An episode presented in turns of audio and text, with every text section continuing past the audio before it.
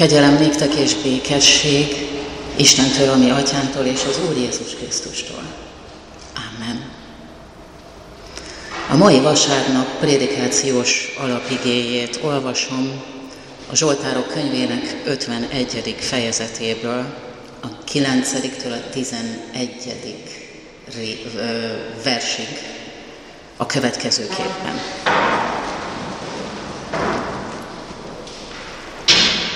Tisztíts meg izsókkal, és tiszta leszek. Most meg engem, és fehérebb leszek, mint a hó. Engedd, hogy vidámságot és örömöt halljak, és megújuljanak tagjaim, amelyeket összetörtél. Rejtsd el orcádat védkeim elől, töröld el minden bűnömet.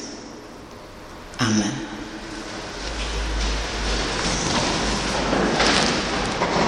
Kedves gyülekezet, szeretett testvéreim az Úr Jézus Krisztusban, az emberiség történetével kapcsolatban valaki egyszer ezt mondta, annyira kínos, hogy a jó történelem könyvek többnyire csak hosszú listákra, a hibákról, nevekkel és dátumokkal kiegészítve. Az 51. Zsoltár Dávid példáján keresztül az emberi helyzetnek erre az állandóan bűnös és hibás jellegére hívja fel ma a figyelmünket. Arra, hogy kik vagyunk és milyenek vagyunk mi személy szerint, családként, gyülekezetként, egyházként. A Zsoltár az ember gyarló természete mellett Isten természetéről, megbocsátásáról, a rosszból jót előhozni, az ember teljesen újjá teremteni képes erejéről is beszél. Arról, hogy a Zsoltár hátterét képező eseményben Dávid és Betsabé csábítással és gyilkossággal tarkított történetében végül nem az a meghatározó, hogy Dávid a tíz parancsolatnak legalább a felét megszegte, és hogy a tetteinek milyen súlyos egy gyermeke halálát és a családját a szétesés közelébe sodró következményei lettek. Sokkal meghatározóbb az, hogy Dávid bűne megbocsátást nyert, király maradhatott és jóval később még az üdvözítő Jézus Krisztus is tőle származhatott. Az 51. Zsoltár az isteni megbocsátása, megújulása, kegyelem Zsoltára. Annak kifejezése, hogy Isten hűséges szeretete az ember bűnös természeténél is alapvető igazság. Az egyetlen dolog, melyet a bűnbocsánat és az új élet elnyeréséhez mindenkinek mindenképp szükséges átélnie, az a Dávidéhoz hasonló őszinte bűnbánat. Ebben a bűnbánat tekintetében ütközik ki leg, leginkább az óriási különbség ember és ember között. Van ugyanis a gonoszságnak, a szív megkeményedésének egy olyan foka, ahol az elkövetett bűnök és gonosz tettek felett érzett őszinte sajnálat és megszomorodás, és vele együtt a bűnbocsánat és a megújulás lehetősége már egyszerűen lehetetlen és elképzelhetetlen. Van a szív keménységének ilyen foka. Ezért lehet kicsi az esélye annak, hogy például az emberiség nagy gonosztevőinek azt csugalta volna Isten lelke a haláluk órájában, amit Jézus a jobb latornak mondhatott a kereszten. Ma velem leszel a paradicsomban. Óvjon minket, testvérek, az Úristen attól, hogy valaha is annyira gonoszszá, kemény és kegyetlen szívűvé váljunk, hogy sem bűnt bánni, sem mások ellenünk elkövetett bűnét és mulasztását megbocsájtani nem tudó emberek legyünk óvjon minket ettől az Úristen. Dávid szívéhez hasonlatos szívért könyörögjünk.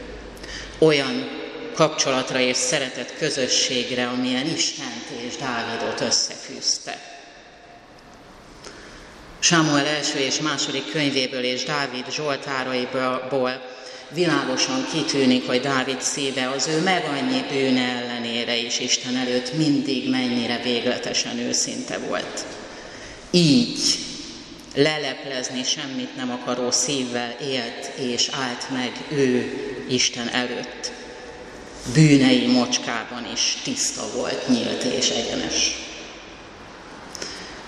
Tisztíts meg izsókkal és tiszta leszek. Most meg engem és fehérebb leszek, mint a hó, kéri Istent. Nem magát, a kezét mosogatja, hanem kéri és engedi, hogy az Úristen bemerítse őt, önnön szent, és ezért minden oda belépőt is megszentelő és megtisztító erőterébe. Engedd, hogy vidámságot és örömöt halljak, és megújuljanak tagjaim, amelyeket összetörtél. Kéri tovább. Nem vádolja Istent azért, mert bűneinek büntetése, azaz következménye lett.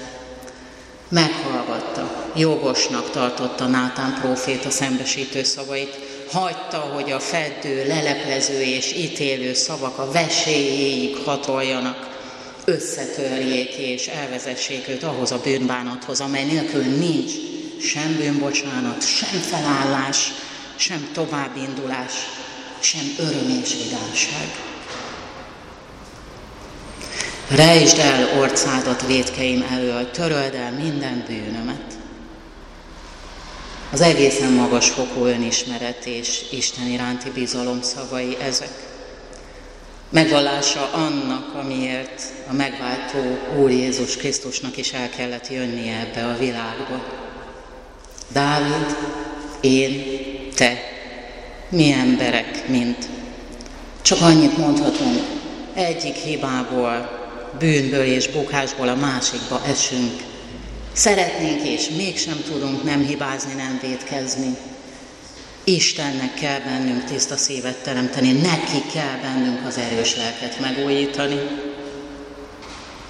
Dávid nem magában bízott, ezért ismerte önmagát, hanem Istenben. Nem ő, hanem Isten benne élő lelke volt erős. Isten szent és megszentelő lelke tette őt képessé hibái és bűnei felismerésére, elismerésére, megbánására, azok következményeinek a felvállalására és az azokból való tanulásra és okulásra. Dávid egész élete, még életének mélypontjai is arra tanítanak tehát minket ma, hogy az élő és mindig megújulásra képes kapcsolatoknak egyedül a végletesen őszinte, semmit nem leplező, a jónak örülő, a rosszat, ha belőlünk jön, fényre hozni, elismerni és megbánni, ha másokból jön, elnézni és megbocsájtani akaró lelkület lehet az alapja. Egyedül ez. Legyen szó bármilyen kapcsolatról, arról, ami minket Istenhez fűz, arról, ami minket itt a gyülekezetben összefűz, arról, ami minket a szeretteinkhez, a barátainkhoz, a kollégáinkhoz és embertársainkhoz fűz, vagy arról, ami minket saját magunkhoz fűz.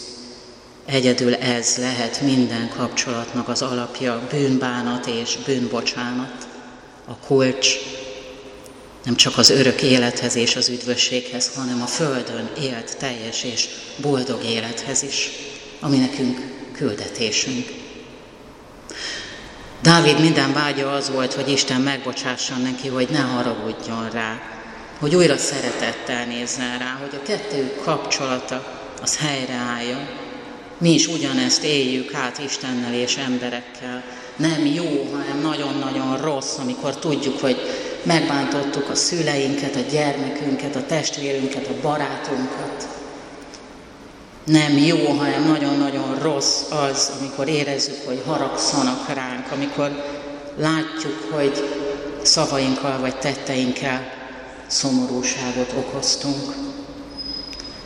Nem jó, hanem nagyon rossz a bűntudat, a lelkiismert fordulás, a sok magyarázkodás és hárítás.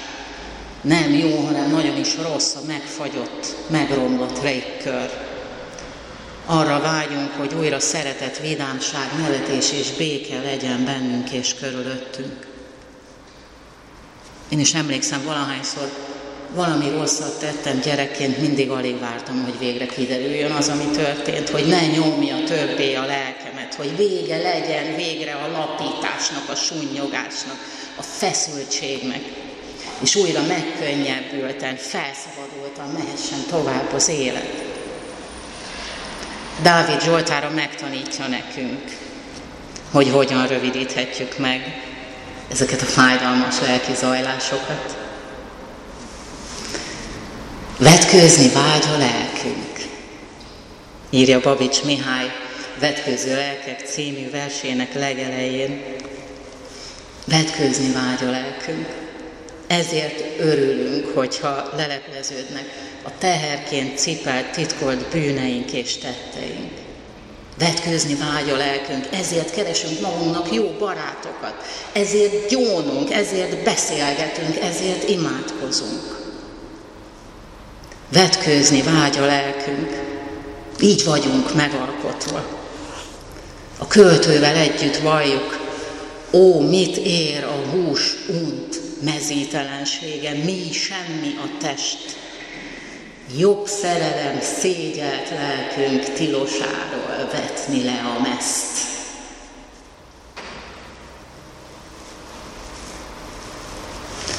Vágyunk arra, hogy valakivel végre olyan kapcsolatba kerülhessünk, aki előtt nem kell olyannak mutatni magunkat, amilyenek nem vagyunk, hanem aki előtt lehetünk igazi önmagunk, jó és rossz tulajdonságainkkal együtt.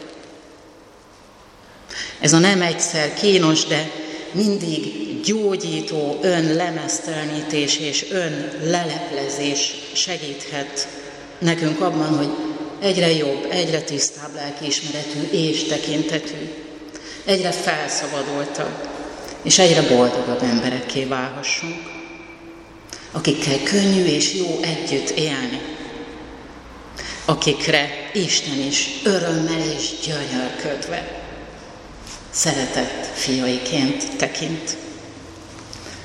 Imádkozzunk! Istenünk irgalmas mennyei atyán köszönjük, hogy bűnvallásunk és bűnbocsátó szereteted nyomán nyugodt élet, öröm és vidámság támad. Köszönjük, hogy kíséred életünket. Köszönjük a tőled ajándékul kapott lelki társainkat. Taníts minket bölcsességre. Tégy minket a veled és emberekkel való megbékélés evangéliumának hirdetőivé. Amen. A 402-es énekünk ötödik versét kérem, hogy énekeljük el most együtt. A 402-es énekünk ötödik versét.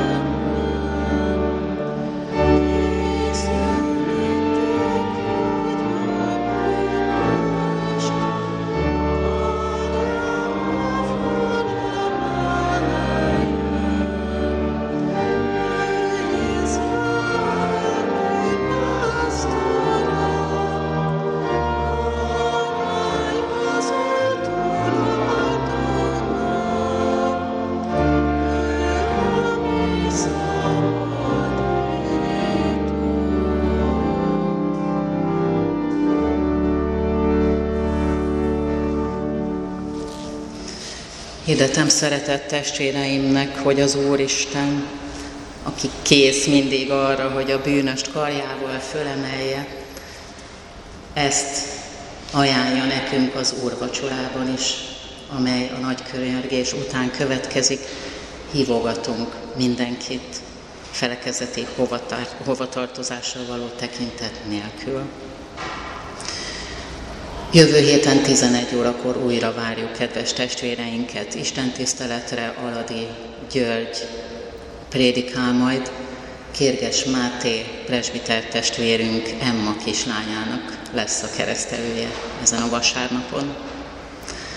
Az elmúlt vasárnap offertóriuma 25.800 forint volt, köszönjük a testvérek adományait, és kérjük, tegyék ezt ma is. Az evangélikus élet még éppen aktuális száma a kiáratnál kapható. Isten békessége, amely minden értelmet felülhalad, őrizze meg szíveteket, gondolataitokat az Úr Jézus Krisztusban. Amen.